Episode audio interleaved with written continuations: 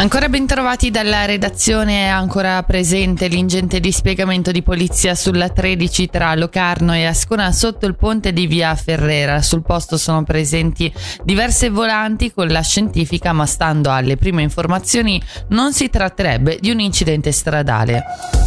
E voltiamo pagina, parliamo di sport. Questa sera giocheranno sia l'Ambri che il Lugano. I bianconeri riceveranno in casa il Rappersville, mentre le ventinesi affronteranno il Bien alla Tisso Arena in un mese costellato da ben sette partite in trasferta. Proprio su questo abbiamo sentito Luca Cereda, allenatore dei biancoblù. Ma sicuramente, eh, sicuramente, sono cose che devi tenerne conto nella pianificazione medio-lungo termine, ecco. quindi quando vai in trasferta riposi un po' meno bene, sei un po' più stanco, quindi bisogna pianificare bene il riposo e gli allenamenti, quindi da quel lato lì viene ad influire un po'. D'altra parte in Svizzera siamo anche velocemente ovunque, eh, diciamo che non è una buona scusa per cominciare a piangerci addosso. Ecco. Ora le previsioni del tempo, oggi soleggiato con eh, temperature fino a 24 gradi.